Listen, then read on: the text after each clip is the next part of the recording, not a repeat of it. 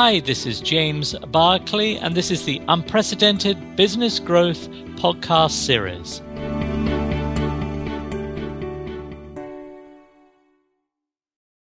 Hello, we're going to talk about hedging risk. This podcast will examine the opportunities and common failures of leadership in professional service firms when growing outside their home market.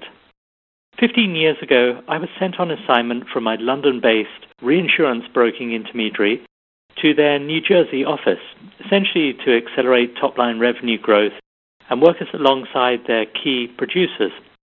My company had recently acquired a US operation because it represented the largest market and they needed a presence. My boss was an interesting guy. Let's call him John. I don't want to offend his family should they be listening. The office and his counterparts across the United States have been successful in the past acquiring new business, but were really reliant when I arrived on existing relationships for 95% of their revenues. John was the office manager and the largest producer. When I arrived, he was feeling the heat. Existing producers were ineffective, or the recent hires had arrived too soon to really have an impact on the bottom line. Had an office overrun by implementers, although they were highly paid ones.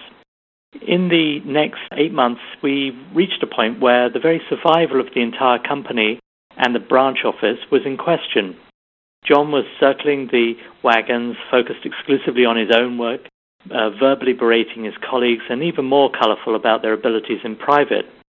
The office morale was poor, and fear and confusion was self evident in business meetings. Failures were hidden from the home company executives in my own country and in the UK. Excuses became more bizarre, and it accelerated a period of high concern amongst all the employees. Why am I telling you this?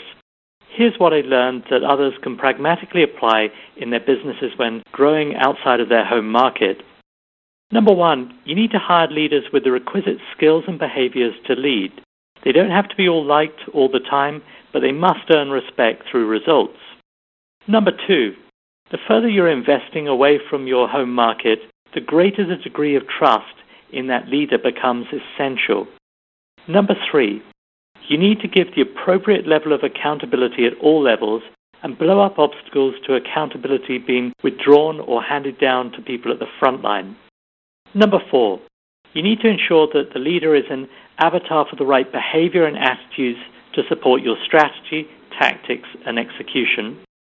Lesson number five, you need to monitor both the formal and informal interactions of the leader with his subordinates and peers.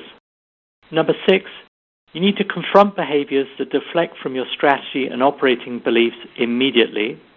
And number seven, your local business leader's performance and reward needs to be aligned to both cultural and business imperatives. Any overseas investment has risk and rewards. You mitigate the risk inherent in your local business leaders by preventative actions as outlined above. So let me end by posing this question to you.